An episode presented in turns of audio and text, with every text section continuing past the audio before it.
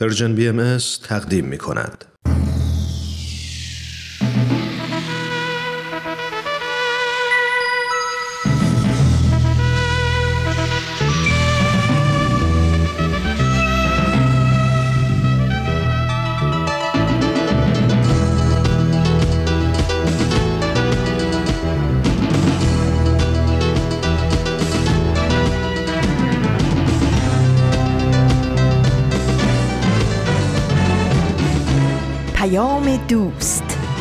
برنامه ای برای تفاهم و پیوند دلها.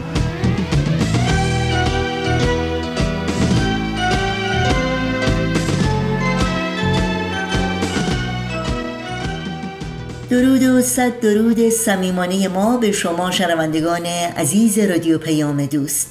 امیدوارم در هر خانه و سرای این دهکده زیبای جهانی که با برنامه های امروز رادیو پیام دوست همراه هستید سلامت و ایمن و سرفراز باشید و ایام به کامتون باشه.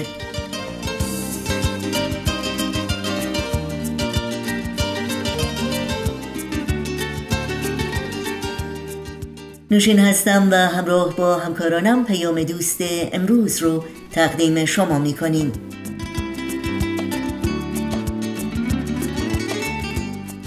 دوشنبه 22 دی ماه از زمستان 1399 خورشیدی برابر با 11 ژانویه 2021 میلادی رو درگاه شمار ورق می‌زنیم.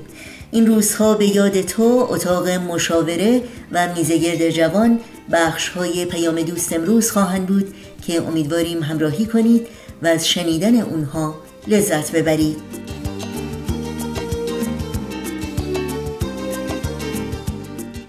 و برای تماس با ما و مطرح کردن نظرهایی که در مورد برنامه ها دارید ایمیل آدرس ما هست info at persianbms.org شماره تلفن ما 001 703 671 828 828 و شماره ما در واتساپ هست 001 240 560 24 14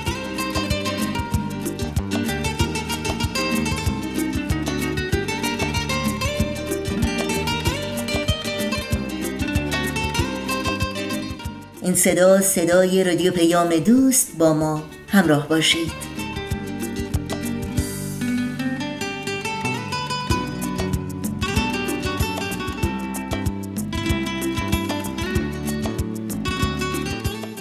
کیان ثابتی ژورنالیست آزاد در یکی از گزارش های اخیر خود که در سایت ایران وایر منتشر شده می نویسد در دوران همهگیری ویروس کرونا صدها پزشک و پرستار بهایی ایرانی در سراسر جهان به بیماران خود کمک می کنند و سوی مردم و دولتهای کشوری که در آن اقامت دارند تحسین می شوند. کیان ثابتی با اشاره به اینکه بسیاری از پزشکان و پرستاران بهایی که در ایران درس خواندند و خدمت کردند پس از انقلاب اسلامی یا بیکار شدند و یا سهم آنها چوبه های دار و جوخه های آتش شد می نویسد جرم این پزشکان، پرستاران و دیگر اعضای کادر درمان باور به دینی بود که حاکمان جمهوری اسلامی آن را زاله می‌خواندند.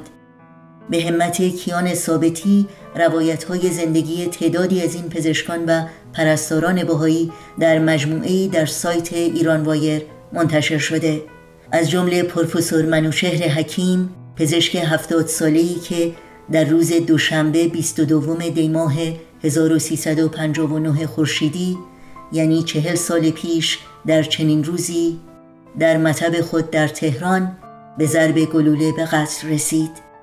مقامات حکومت ایران تاکید کردند که در این قتل دست نداشتند. اما تنها سه روز بعد از قتل دکتر حکیم دستور دادند منزل مسکونی و تمامی دارایی های او مصادره بشه. پروفسور منوچهر حکیم استاد آناتومی و کالبوچناسی و مؤسس و رئیس کرسی آناتومی دانشگاه تهران متخصص علم تشریح از کشور فرانسه و دارای نشان افتخار لژیون دونفق از مؤسسین بیمارستان میساقیه و خانه سالمندان تهران و نویسنده چند کتاب تحقیقی دانشگاهی به نامهای کالبوچناسی بالینی کالبوچناسی انسانی و کالبوچناسی دستگاه گوارش بود. در نامه ای که همسرش به مقامات حکومت ایران جهت پیگیری ترور او فرستاد نوشته شده قتل طبیبی رادمرد منزه خلیق پرمهر و عطوفت که بیش از مدت چهل سال در کمال علاقه به درمان بیماران از هر سنف و طبقه مشغول بود و به مداوای فقرا به رایگان می پرداخت. یاد شما در این روزها و در همه روزها زنده و پایدار ای سر ناز گوشه صحرا چه می کنی بی کس غریب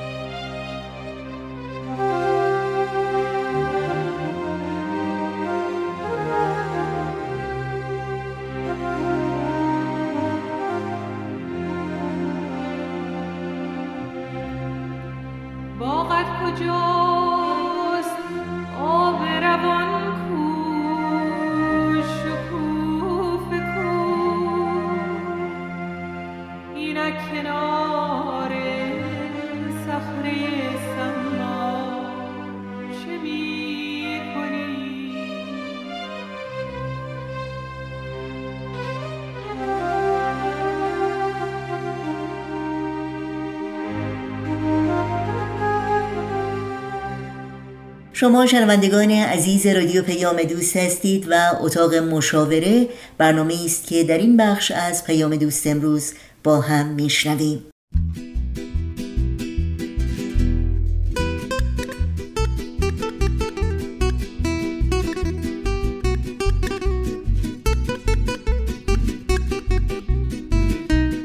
اتاق مشاوره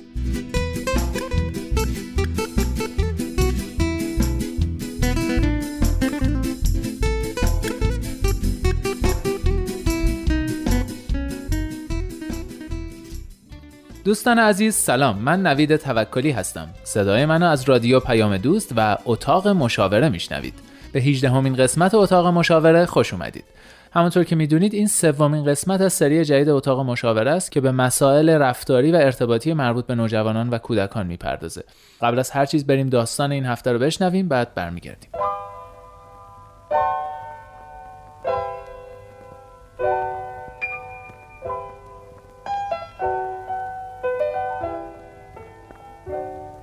من مادر نوجوانی هستم که به نظرم دوستای خوبی نداره. تو جمعاشون دور از چشم من انگار سیگارای عجیب غریب می‌کشن و وقتی هم بچم تو خونه است خیلی پنهان کاری می‌کنه. مثلا دیدم که یواشکی وسایلش رو جاهای مختلف خونه قایم می‌کنه و از اینجور کارا. راستش من اصلا حس خوبی نسبت به این کاراش ندارم. حتی شک دارم که اون معتاد شده باشه.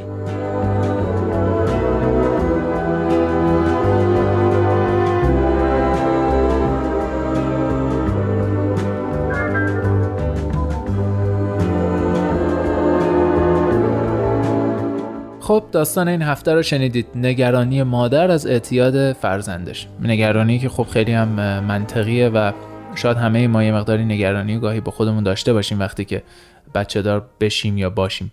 خانم روحی وحید کارشناس محترم برنامه اینجا هستن. سلام خانم وحید. خوش اومدید و در خدمتتون هستیم. سلام خیلی متشکرم. داستان شنیدید خانم وحید. چی کار میشه کرد برای اینکه اول از همه جلوگیری کنیم؟ از اینکه بچه هامون به سمت اعتیاد اصولا کشیده نشن در واقع بله.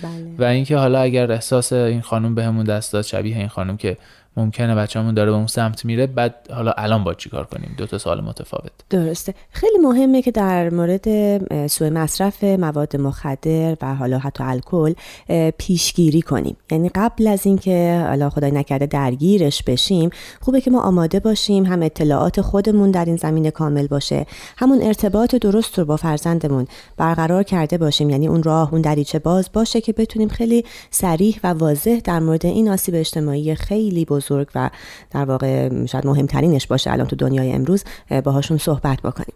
اولین قدم در پیشگیری از اعتیاد به مواد مخدر اینه که پدر و مادر خودشون مصرف کننده نباشن. یعنی مسلمه که اگر که الگوی مصرف در خانواده باشه بچه این رو دیده باشه ببینه حالا با بوش آشنا باشه و در دامن این در واقع فساد و آسیب بزرگ بشه احتمال درگیر شدنش خیلی خیلی بیشتره. این رو که خدمتون میگم که پدر مادر مصرف کننده نباشن حتی قبل از تولد فرزند هم تاکید می‌کنم که مهمه. یه چیز خیلی ساده رو حالا مثال می‌زنم که سیگار هست و اثر نیکوتین. نیکوتین بر جنین مخصوصا در سه هفته اول بارداری اثر تخریب کننده داره. حالا چه برسه فکر کنید به مواد مخدری که ممکن مصرف بکنن.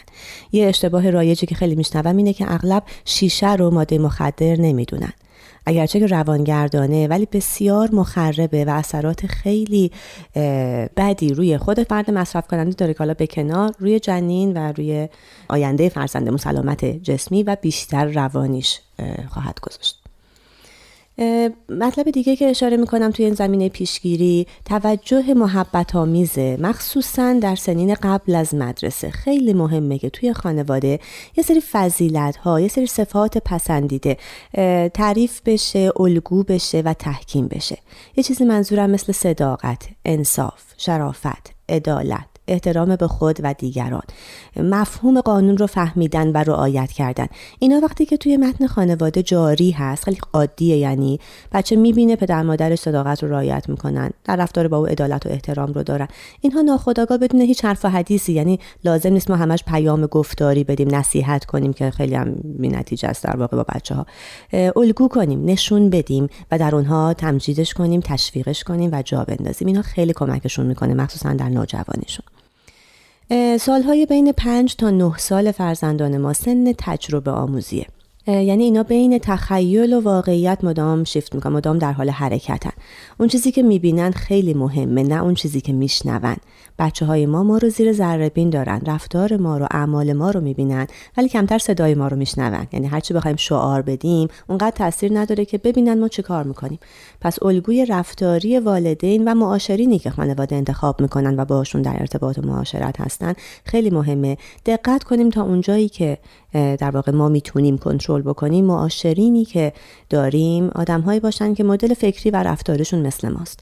یعنی اگر قراره توی مهمونی های شبانه که بچه ها حضور دارن مدام مشروب سرو بشه و همه بخورن و حالا پیامدهاش و رفتارهاش و حرف و حدیثهاش و بچه ها ناظر و شاهد باشن قطعا دارن از همون لحظه آسیب رو می‌بینن و منتظر باشین که یه موقع خودش هم امتحان خواهد کرد تا زمانی که بچه خب تو خونه بیشتر وقتش رو میگذرونه خب میشه کنترل کرد بله. رفتارهای خودمونو ولی خب بعد که میره مدرسه بچه ها تو مدرسه هستن اطراف هستن تو خیابون حتی هستن اینا. چجوری میشه اونو بیشتر کنترل کرد؟ ببینید ما با بچه‌مون توی خونه مخصوصا وقتی که نزدیک به سن رفتن به اولین محیط بعد از خانواده هستن یعنی مهد کودک و پیش دبستان و بعدم دبستان. وقتی نزدیک میشن خیلی مهمه که پدر و مادر حالا مخصوصا فکر می‌کنم مادرها چون که وقت بیشتری رو با کودکشون میگذرونن توی منزل وارد یه بازی هایی بشن که ما بهش میگیم رول پلی یعنی نقش هایی رو با بچه بازی بکنن که داره تصویر می‌کنه توی اون بازی محیط مدرسه یا مهد کودکش رو. حالا چند تا عروسک رو میچینن خب اینا دوستای تو میشن. من مثلا حالا معلمتم تو خودت باش یا بلافاصله بچه ها دوست دارن معلم باشن. حالا تو معلم باش من مثل تو میشم یا مثل دوستات میشم. بهشون یاد میدیم که در واقع چجوری دوست پیدا کنن چه دوستی رو انتخاب بکنن. اینکه در واقع دنبال رو نباشن. لابلای همون رول پلیه و بازیه. یادش میدیم که نظرش رو بگه و اگر مثلا پیشنهادی بهش میشه که فکر می‌کنه درست نیست. مثلا معلم گفته که خب بچه یه وقت آزادی داریم تو کلاس بازی کنین. یکی از دوستاش میگه که بیا بریم مثلا توی راپله ها یا بیا بریم توی حیات تمام اینها رو در واقع به مواردی که به ذهن مادر می‌رسه اینا رو توی بازی ها مطرح بکنه که دنبال روی دوستاش نباشه. قانون رو بشناسه و قانون توی مدرسه و مهد کودک اول از مربی شروع میشه در واقع دیگه. با اون چک بکنه با اون مطرح بکنه از اون اجازه بگیره و اینکه در واقع دوستیابی. خیلی مهمه که با بچه‌مون تمرین کنیم. مثلا مواقعی که اونها رو به پارک می‌بریم زمین بازی می‌بریم اگه کلاس موسیقی میرن قبل از اینکه وارد محیط رسمی و جدی مدرسه بشن بلد باشن که اول نگاه کنن ببینن کدوم یکی از بچه ها رو بیشتر دوست دارن؟ از لحاظ اینکه رفتار بدی نداره تون نیست بیادب نیست حل نمیده چیزی پرت نمی‌کنه انتخاب کنن اول از دور بعد برن جلو اسمشون رو بگن اسمشون رو بپرسن. یادشون بدیم گام به گام و تشویقشون بکنیم که دوستی های در واقع درست و پایدارتری بتونن بسازن. کنترل بکنیم مهمونی هایی که بچه ها میرن. هر تولدی رو دعوت میشن. قطعا لزوم نداره که بره ما باید شناخت داشته باشیم روی خانواده ها اگه بچه ها بزرگتر هستن حالا سن 9 سال و 10 سال حالا شروع نوجوانی دوازده سال سینما رفتنشون رو قطعا چک کنیم ببریمشون اوایل حتی ما هم باشیم. یا اگر که حالا گروه دوستا رو تایید می‌کنیم و مطمئنیم ببریمشون و حتما بیایم دنبالشون توی رفت و برگشت همراهشون باشیم و تو همون فضای ماشین حرفاشون رو بشنویم رفتاراشون رو چک بکنیم. فیلم هایی که بچه های ما می‌بینن یا کانال های ماهواره که اجازه دارن حالا کارتونی چیزی از توش ببینن خیلی مهمه که حتما با انتخاب و نظارت ما باشه. توصیه من اینه که خواهش می‌کنم حتی کارتون رو حتی فیلمی که مال کودکه برای دفعه اول ببینید و با کودکتون هم همراه ببینید. یعنی شما در کنارش باشین تا بتونین که هایلایت کنین جاهایی رو که دوست دارین. یعنی اگر که یه صفت خوبی می‌بینین یه شخصیت خوبی هست تعریف کنین که او این چه کار قشنگی کرد چقدر دختر خوبیه چقدر اون مثلا شخصیت جالبه فلان اینا. اگر چیزی می‌بینید که یه جور زنگ خطره یا شما نمیپسندین مدل اخلاقی و تربیتی شما نیست خیلی نرم اون رو هم نقد کنین. چقدر مثلا این قهرمان داستان اینش خوب بود اونش خوب بود ولی این حرفش رو دوست نداشتم. این رفتارش رو نمیپسندیدم. مدل خانواده ما نیست مال فرهنگ ما نیست. نتیجه گیری اخلاقی که در واقع اون تجزیه و تحلیل نهایی که روی اون فیلم یا اون داستان می‌کنین اون غلبه خواهد کرد توی ذهن کودک من. وگرنه که نمی‌تونم همیشه خیلی فیلم های رفته داشته باشم. به حال دنیایی که داره این فیلم ها رو می‌سازه خیلی به این معیارها توجه نمی‌کنه.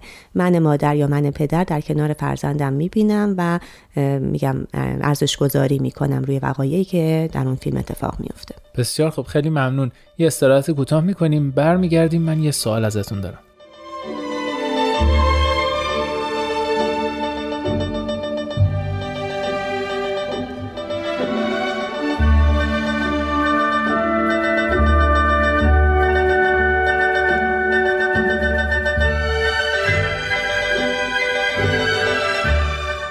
خب خانم وحید همطور که گفتم یه سوال دارم. سو یه سوالی که برام پیش اومد تو قسمت قبل. گفتید که یکی از راه های پیشگیری از حالا به خطر به خطر افتادن بچه ها در دام اعتیاد کنترلشونه. اینکه مثلا همه تولدا رو ذکر کردید که نباید لزوما برن یا سینما که می‌خوان برن کنترل بشن یا حتی ببریم بیاریمشون اینا.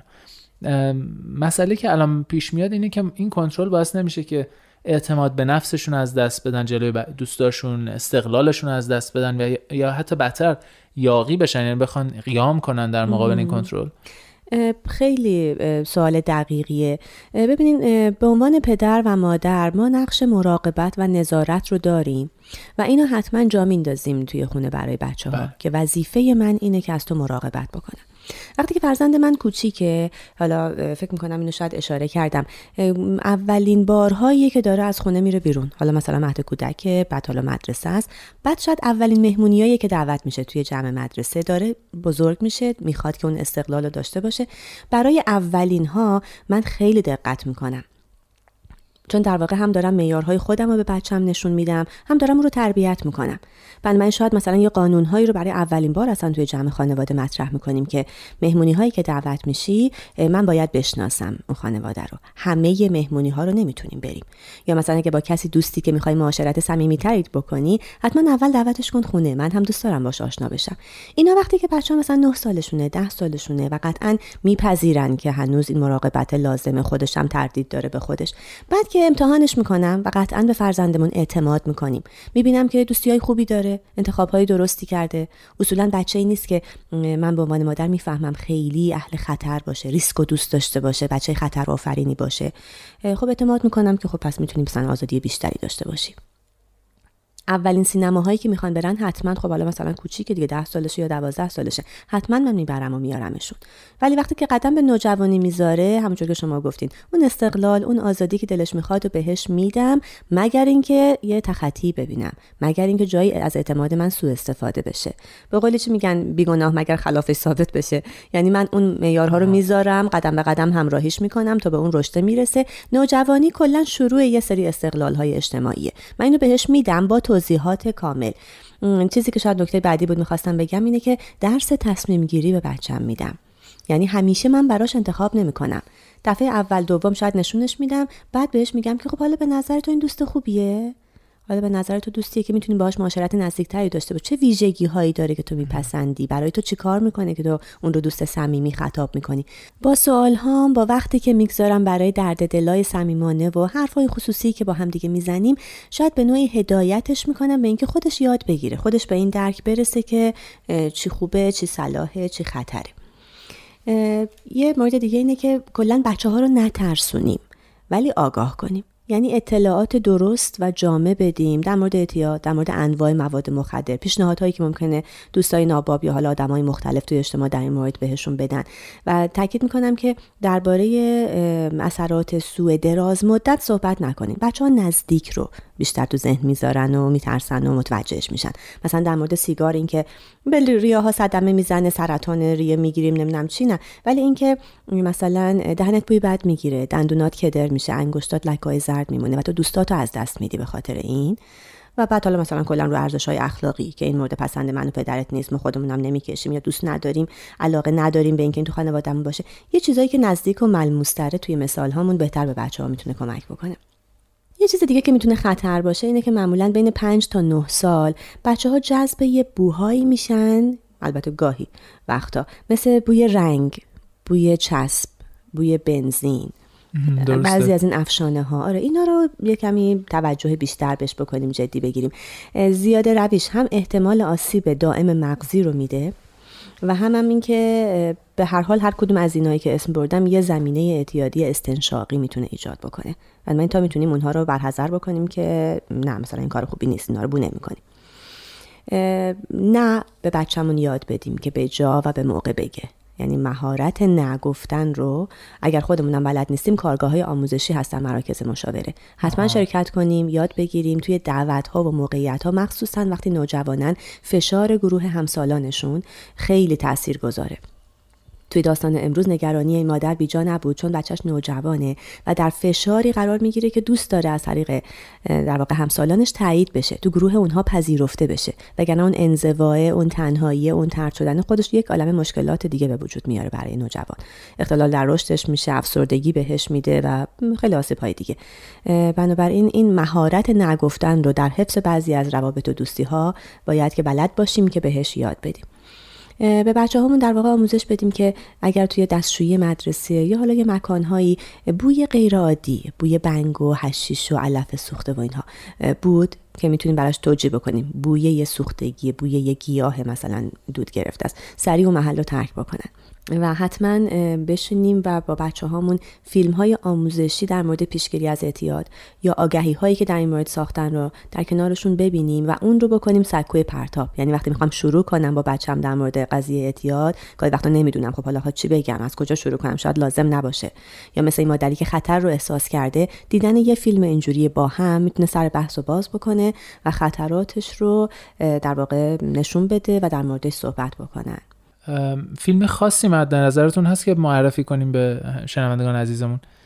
اینو حتما می‌تونن توی سایت های مختلف اینترنتی در واقع سرچ بکنن و پیدا بکنن. ولی یه مجموعه فیلم های آموزشی خیلی مفصل و کامل و خوب در زمینه پیشگیری از سوء مصرف مواد مخدر از دکتر هومان نارنجی ها هست که این رو می‌تونن از مراکز آموزشی بگیرن حتی شاید بتونن از انبار رادیو تلویزیون بگیرن. به حال اینا در دسترس هستش و خیلی هم فیلم های خوبیه اسم خاصی نداره. همین فقط اسم سازندش مطرح دیگه. بله چون مجموعه پیشگیری از اعتیاد در واقع اسم اعتیاد هم نیست. پیشگیری از سوء مصرف مواد مخدر هست از دکتر نارنجی ها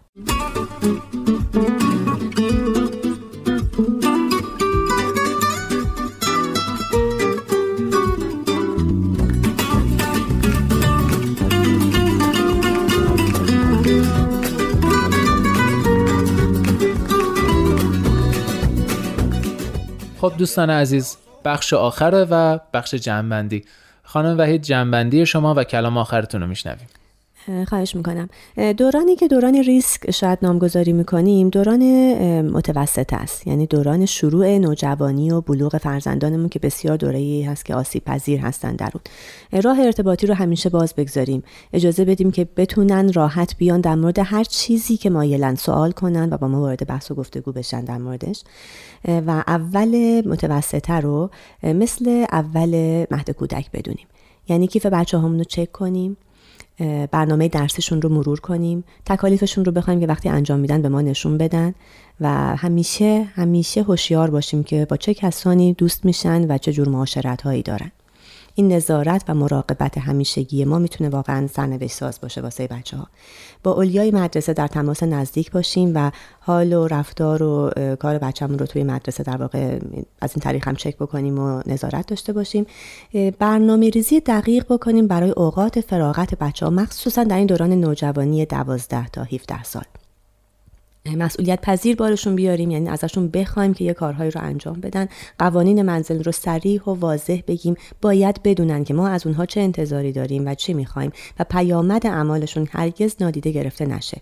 به جا تشویق بشن به جا در واقع اون تنبیه محرومیتی یا هر چیزی رو که از اول تعیین کردیم و توی اون قانون گذاری مطرح کردیم اجرا بکنیم.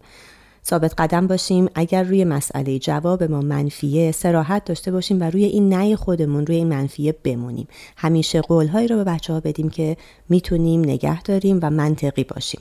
تنبیه مطابق با تخلف و در حد توان و اون تخلف بچه باید تعیین باشه. و از همه مهمتر آخرین چیزی که می‌خوام بگم اینه که خوب بهشون گوش بدیم. اجازه بدیم که حرف بزنن و واقعا به حرفاشون گوش بدیم. از پیش قضاوت نکنیم و حرفشون رو قطع نکنیم. مرسی. خیلی ممنون خانم وحید توضیحاتتون خیلی کامل و جامع بود. شنوندگان عزیز به پایان این قسمت از اتاق مشاوره رسیدیم. شاد باشید و خوشبخت. خدا نگهدار.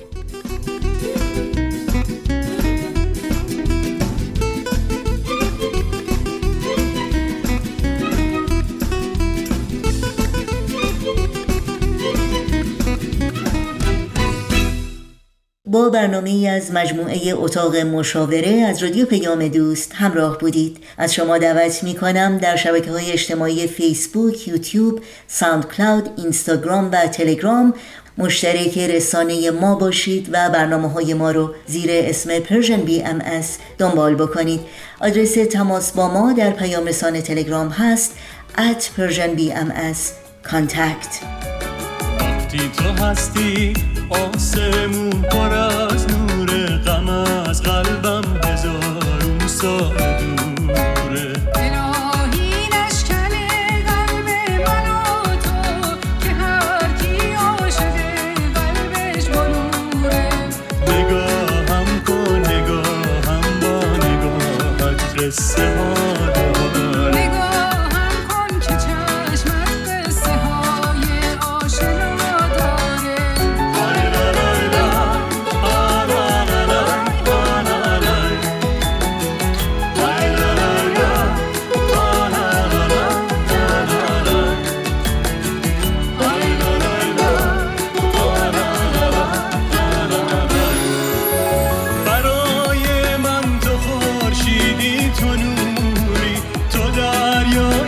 سر تا پا بروری نور با من که قلب من نمیره. کنار تو دلم آروم بگیره. دلم افسانه ای جز عشق پاک ما نمی‌دونه. که تنها عشق اون افسانه خوبی که می‌دونه. و حالا وقت اون رسیده که در کنار شما شنوندگان عزیز رادیو پیام دوست بار دیگر با ایمان مهاجر و آتوسا امیری همراه بشیم و به آخرین برنامه از مجموعه میزگرد جوان گوش کنیم. من یه جوونم شاد و پر انرژی. اما کلی سوال دارم که بدون جوابه. سوالاتی که جوابشو شاید تو بدونی. پس بیا همراه من شو. تا تو این مسیر من و تو ما بشیم. پس حالا که من و تو ما شدیم تو هم دست تو بده من. تو هم دست تو بده من. بده من. واسه تو روحی توی تن توی تن.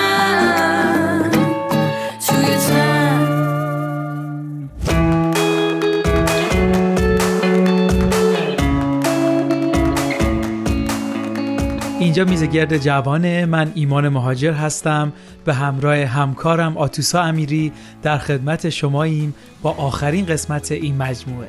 ممنونیم که ما را همراهی می‌کنید.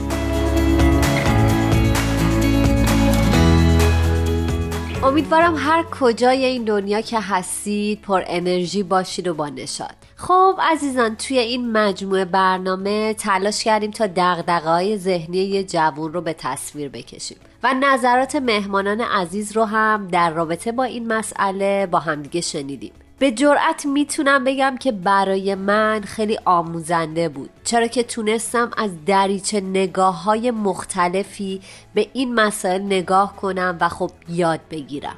بله همونطور که آتوسا جان توضیح دادن ما در کنارتون در این برنامه یاد گرفتیم و فهمیدیم چقدر مطالعه کردن می‌تونه به رشد ما کمک کنه. به شخص خود من برای هر قسمت سعی می‌کردم به منابع مختلفی سر بزنم تا بتونم نظرم رو کاملتر بیان کنم. و شاید این توصیه خوب باشه برای هممون که سعی کنیم هر لحظه در حال رشد و ترقی باشیم و به دانش و آگاهیمون اضافه بکنیم. من و ایمان جان قصد داشتیم که اول توی این قسمت از برنامه فقط موضوعاتی که تا الان روش صحبت شده رو جمعبندی کنیم و یه خلاصه ای از همشون بگیم. اما بعدش با مشورتی که با ایمان جان داشتیم دیدیم یه موضوع هست که واقعا دغدغه جووناست و ما روش صحبت نکردیم. البته تصمیممون اینطوری بود که مثل برنامه های قبل از دو نفر دعوت کنیم تا با ما همراه بشن و نظراتشون رو بشنویم. ولی خب هرچی پایین و بالا کردیم دیدیم این موضوعی که قرار روش صحبت کنیم واقعا نمیشه در چند دقیقه جمعش کرد. بنابراین تصمیم گرفتیم که دوتایی این کار رو انجام بدیم و شما عزیزان هم همراه ما باشید تا نظرات ما رو بشنوید خب ما امروز می‌خوایم در مورد موضوع مهم رفتار و رابطه جنسی صحبت کنیم. موضوعی که شاید صحبت کردن دربارش در جامعه و فرهنگ ایرانی تابو هست و جوانای امروز می‌تونم بگم یه مقدار درگیر این مسائل شدن.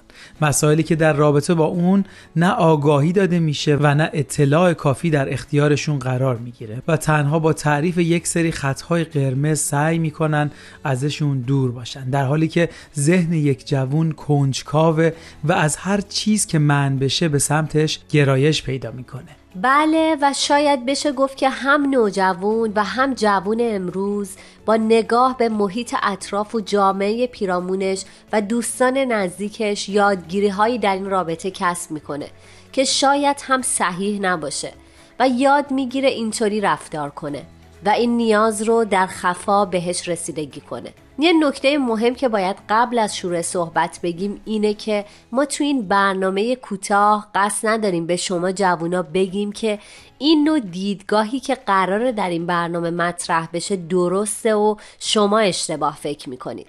اتفاقا قصدمون فقط بیان دیدگاهمونه و نه تحمیل اون.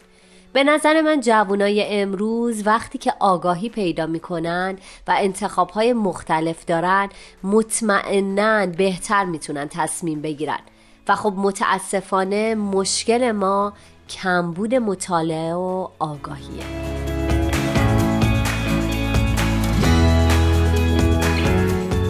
مرسی آتوسا جان از نکته که گفتی واقعا مهم بود. من فکر می‌کنم خوب باشه صحبتمون رو به چند قسمت تقسیم کنیم. اولیش درباره تعریف این رابطه باشه که می‌تونه دید ما رو وسیعتر کنه و به هدفش بهتر آگاه بشیم. موافق هستی از اینجا شروع بکنیم؟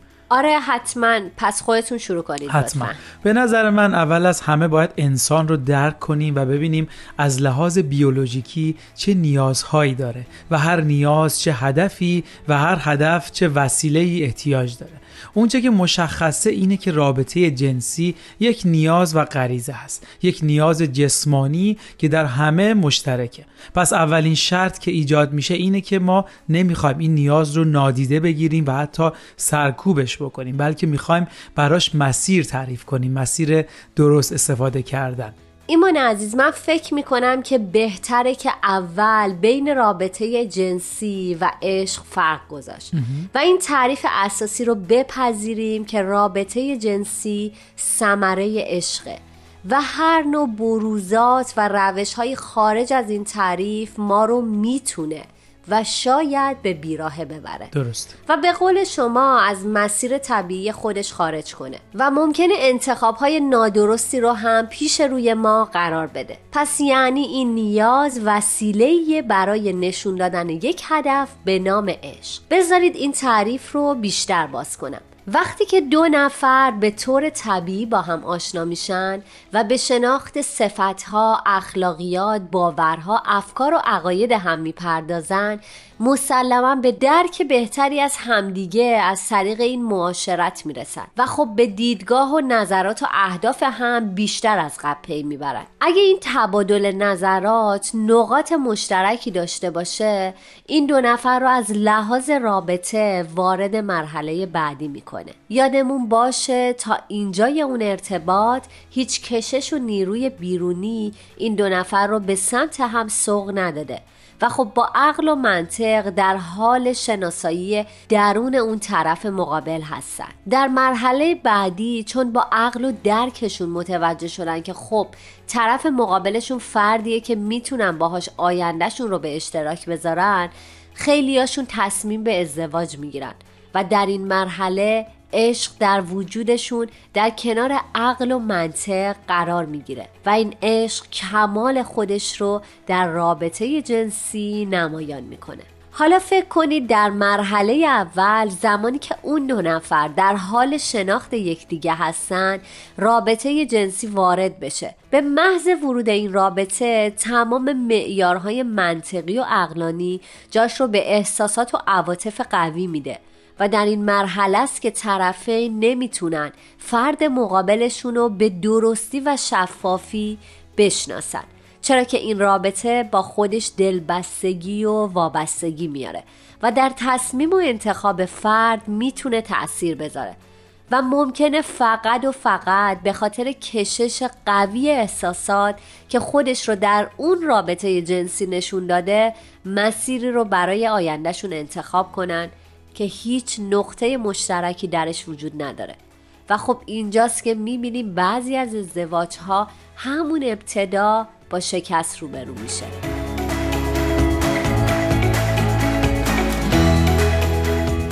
بسیار عالی فکر می‌کنم منم با تعریفتون موافقم. حالا من دوست دارم وارد بخش دوم مبحثمون بشیم که افت و اسمت قبل از ازدواج چطور می‌تونه رعایت بشه؟ فکر می‌کنم مشکل اساسی اینجاست که یک جوون هم دوست داره با تعریفی که ما در ابتدا داشتیم همراه بشه ولی خب متاسفانه در محیط و جامعه قرار می‌گیره که اون رو ترغیب می‌کنه این نیاز رو زودتر از موعدش تجربه کنه. این رو چطور میشه به نظرتون تعریف کنیم؟ اتفاقا به موضوع خیلی مهمی اشاره کردی. و خب اون هم مشکل جوونا در مورد رابطه جنسی قبل از ازدواجه اول اینو بگم که ما تعریف کردیم ثمره عشق رابطه جنسیه. مثل اینکه ثمره یک درخت میوه دادنه.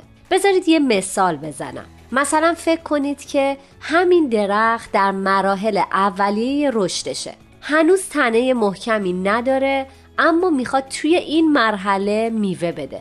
خب می‌دونید که چه اتفاقی میفته اون درخت هیچ وقت نمی‌تونه مسیر صحیح رشدش رو طی کنه و سالیان سال تنومند بمونه چون با اولین طوفان و باد از ریشه کنده میشه. حالا برگردیم به موضوعمون.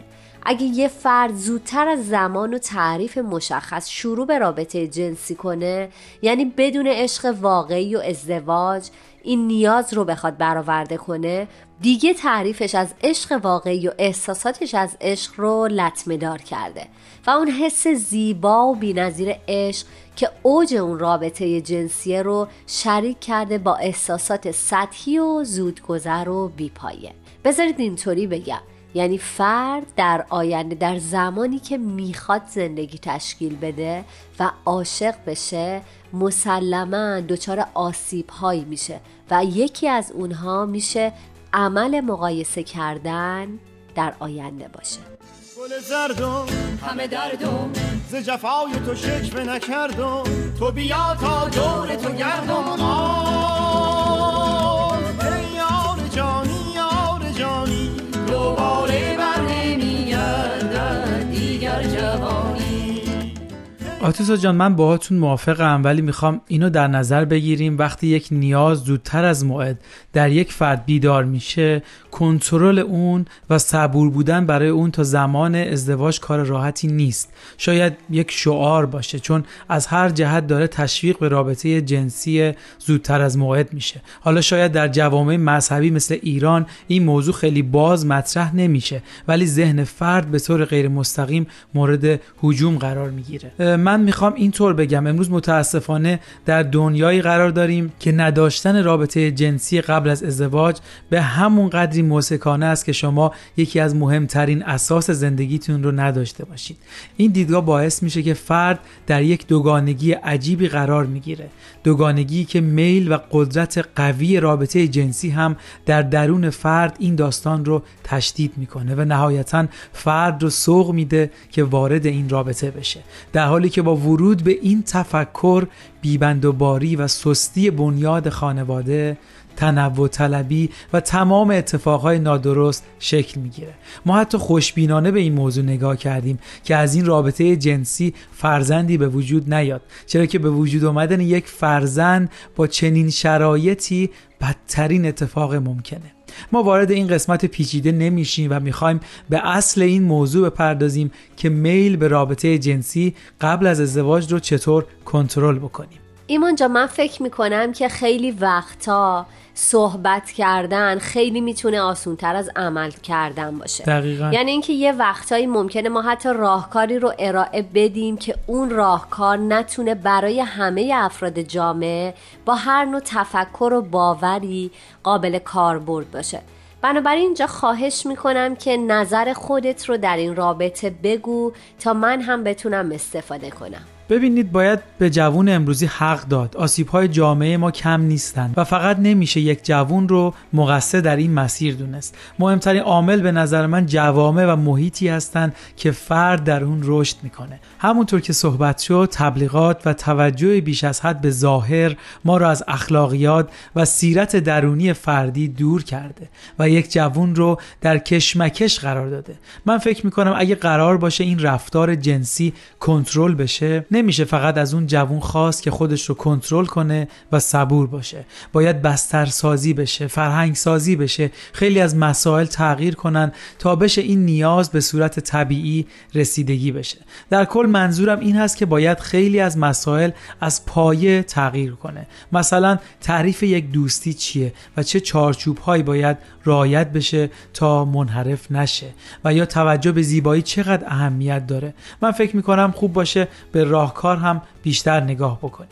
همینطوره این مانجان به نظر من اگه یه فرد از ابتدای کودکیش در مسیر صحیح تربیت و آموزش قرار بگیره مسلما چارچوبا و اخلاقیات قوی و محکم در اون پرورش داده میشه و اولین گام های تشخیص درست از نوجوانی اون فرد شروع میشه. و خب مسلما وقتی که به سن بلوغ برسه به درستی و با آگاهی با اون امیال جسمانی و جنسیش آشنا میشه. و خب یاد می‌گیره که چطور و در چه زمانی باید از اونا استفاده کنه. و این موضوع در ذهنش مثل بقیه نیازهاش قرار می‌گیره که یه روزی قراره به اون جواب داده بشه.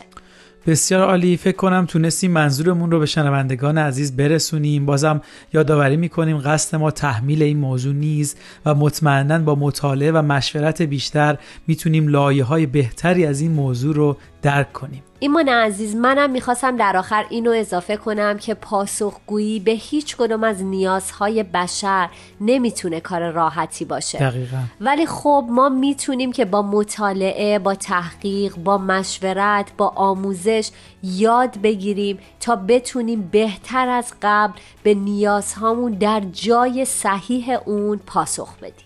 مرسی که ما رو همراهی کردید. امیدوارم که در مسیر زندگیتون همیشه همینطور موفق باشید و همیشه در حال یادگیری باشید. امیدوارم در مجموعه بعدی ما رو همراهی بکنید. وقتتون بخیر شاد و پر انرژی باشید.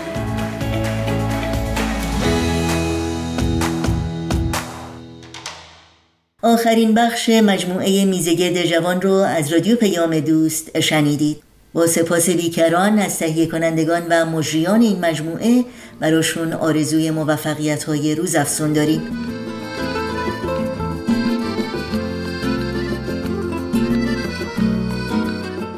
شنوندگان عزیز برنامه های این دوشنبه رادیو پیام دوست هم در اینجا به پایان می‌رسه. همراه با تمامی همکارانم در بخش تولید رادیو پیام دوست با همگی شما خداحافظی می‌کنیم. تا روزی دیگر و برنامه دیگر شاد و پاینده و پیروز باشید.